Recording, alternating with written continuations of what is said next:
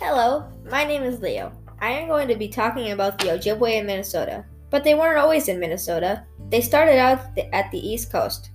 When they were there, they had stories about a prophet about a faraway land where the food grows on water. The fruit the food that grows on water is wild rice. They left their homes to go to the faraway land and they made seven stops on the way. Those seven, those seven stops were Montreal, Niagara Falls, Detroit, Manitoulin Island, Sault Ste. Marie, and then they split into two groups. One went to Fond du Lac and the other went to Chequamegon Bay.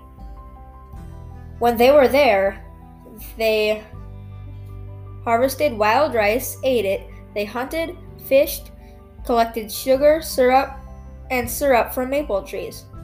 In the spring, while they were there, they made sugar and birch canoes. In the summer, they played lacrosse, took care of crops, and gathered foods. In the fall, they hunted and gathered wild rice, the food that grows on water.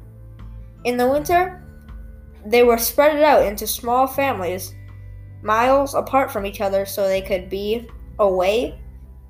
So all the animals were spread out into different groups next to everyone so all they could have all equal amounts of food to survive the winter. And that's how they survived. The end.